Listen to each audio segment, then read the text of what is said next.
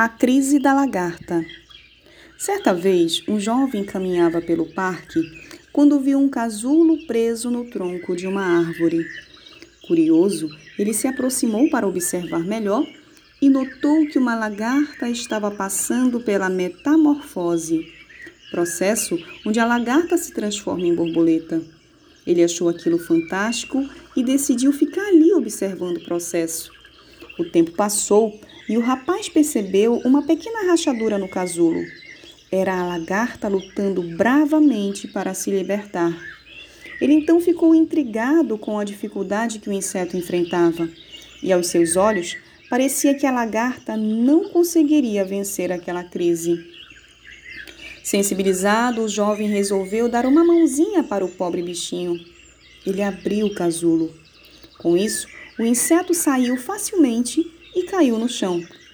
Ele ficou feliz por ter ajudado e se abaixou para ver como estava a lagarta. Porém, para seu espanto, viu algo muito estranho. O inseto não era mais uma lagarta nem uma borboleta.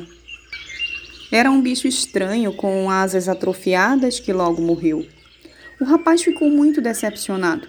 Ele viu que, ao tentar ajudar a lagarta, impossibilitou que ela fizesse o esforço necessário que só ela poderia fazer para dar início a um novo tempo em sua vida.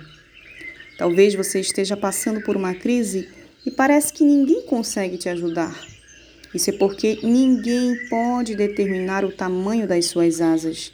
Só Deus pode fazer isso.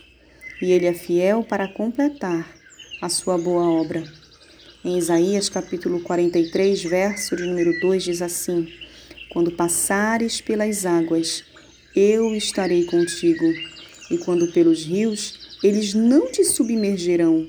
Quando passares pelo fogo, não te queimará, nem a chama arderá em ti.